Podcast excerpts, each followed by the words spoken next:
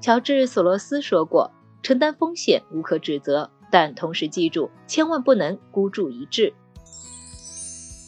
你好，欢迎收听简七周报。想提升经济敏感度，抓住更多投资机会的小伙伴，赠送你十五天简七 VIP，在公众号“简七独裁回复“电台”免费领取。一起来听听本周的内容吧。第一条解读来听一听评出的房地产政策。节前，房地产行业收获了一波政策大礼包，不仅有房贷利率下调，还有减免置换买房个税。这意味着什么呢？除了上次解读的放宽商贷利率下限，还有两个值得关注的政策。一是降低公积金贷款利率，首套个人住房公积金贷款利率下降零点一五个百分点，五年以下和五年以上利率分别降到百分之两点六和百分之三点一。二是减免置换买房个税，今年十一到明年年底买了自有住房，同时在一年内重新买房的人，卖房交的个人所得税可以享受退税，这还是二零一零年以来的头一回，说明政策开始鼓励置换了，有利于激活二手房市场。这波个人住房商业贷款和公积金贷款利率双双下调，放松力度相当大，房贷利率有可能会降到历史最低水平。针对改善置换需求的个税退税政策，也跟之前针对首套刚需的税收优惠有所不同，实现了新突破。特别值得关注的是，武汉、青岛、苏州等地都出现过当地政策一日游现象，像这回这样有明确内容、自上而下的房地产宽松政策还是不多见的。这对我们有什么影响呢？这一轮组合拳下去，再加上限制提前还贷、降低房贷利率、允许代押过户等政策，居民中长期贷款存量大概率能够稳住。释放的政策信号也会对修复市场预期有帮助。不过，现在的房地产市场已经不是个别政策就能力挽狂澜了，后续还要看房价什么时候能稳住，好让购房者打消观望情绪，以及会不会有更多城市放开贷款利率下限。放松二套房政策，甚至降低首付比例，来进一步刺激市场需求。第二条解读来听一听海外禽流感。国庆期间，欧洲疾病预防与控制中心发布一份研究报告称，欧洲正在经历有记录以来最大规模的高致病性禽流感疫情。这意味着什么呢？根据报告显示，这波禽流感是在野生鸟类检测出来的，病毒致病性达到了前所未有的高水平。欧洲疾控中心还提示，这种病毒还存在传播给人类的风险，比如经常接触禽鸟类的农场养殖户。目前已经涉及到三十七个欧洲国家，其中大西洋沿岸海鸟的繁殖地受到的影响最为严重。美国、法国地区也在经历最严重的禽流感疫情，最遭殃的要数鸡、鸡蛋和鸭了。根据路透社的估计数据，美国商业农场今年因为禽流感疫情，损失已经超过了一千九百万只蛋鸡。占鸡群总数的大约百分之六，法国也有大约百分之八的蛋鸡被扑杀。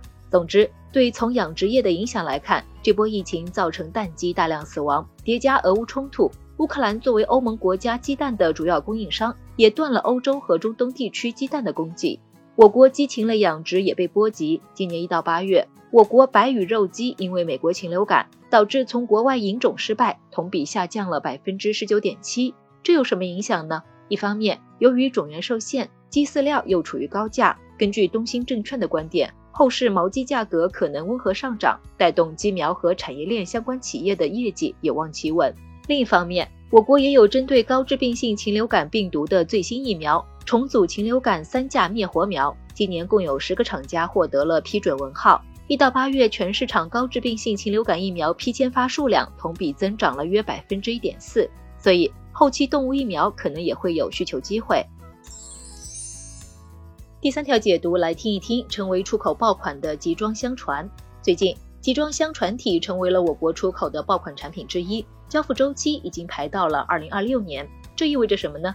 先科普一下，集装箱船是指可以装载国际标准集装箱的船。和普通的船相比，它比较狭长，货舱口大，方便装货卸货，是海上运输必不可少的工具。我国现在已经成为全球第一造船大国，其中八成以上都是要出口的。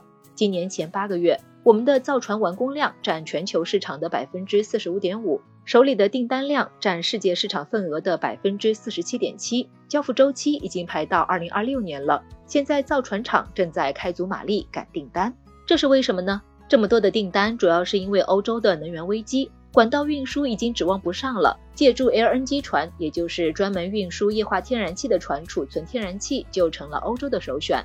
而目前世界现有的 LNG 船运力有限，所以国际市场上对 LNG 运输船的需求急剧上升。同时，由于这种船对工艺要求极高，以及交付周期长达数年，中国作为全球第一造船大国，自然备受青睐。根据中国船舶工业行业协会数据，截至七月底，我们已经成交了一百二十四艘气体运输船，是市场份额最多的主力船型。这有什么影响呢？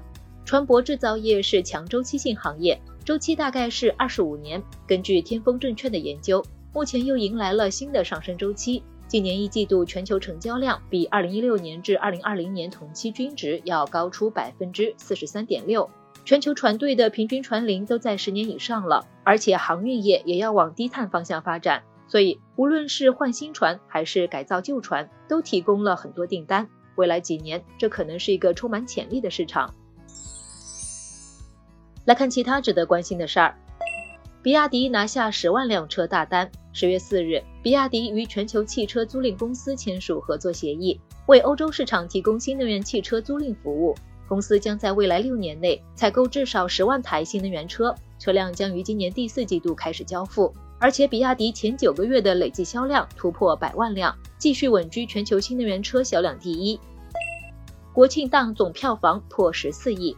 根据灯塔专业版数据，截至十月七日，二零二二国庆档总票房突破十四亿。万里归途以绝对优势领跑，票房突破十亿。平凡英雄破亿票房列第二。已上映多日的《哥你好》则反超一众新片列第三。脊柱国彩平均降价百分之八十四。九月三十日，国家组织骨科脊柱类耗材集中带量采购中选结果公布，本次集采平均降价百分之八十四，按约定采购量计算，预计每年可节约费用两百六十亿元。首年意向采购量共一百零九万套。占全国医疗机构总需求量的百分之九十，预计明年年初春节前后在全国落地，各地患者很快就可以用上降价后的中选产品。最后简单总结一下，我们一起回顾了房地产政策情况，然后带你了解了海外禽流感，最后和你聊了聊集装箱船体。感谢收听解气周报，喜欢本期内容的话，欢迎分享给朋友免费收听。最后推荐一篇精选的晚上聊财经，三万元入门艺术品投资，艺术里的金钱游戏，欢迎点击文字区链接收看。周末愉快，周一见哦。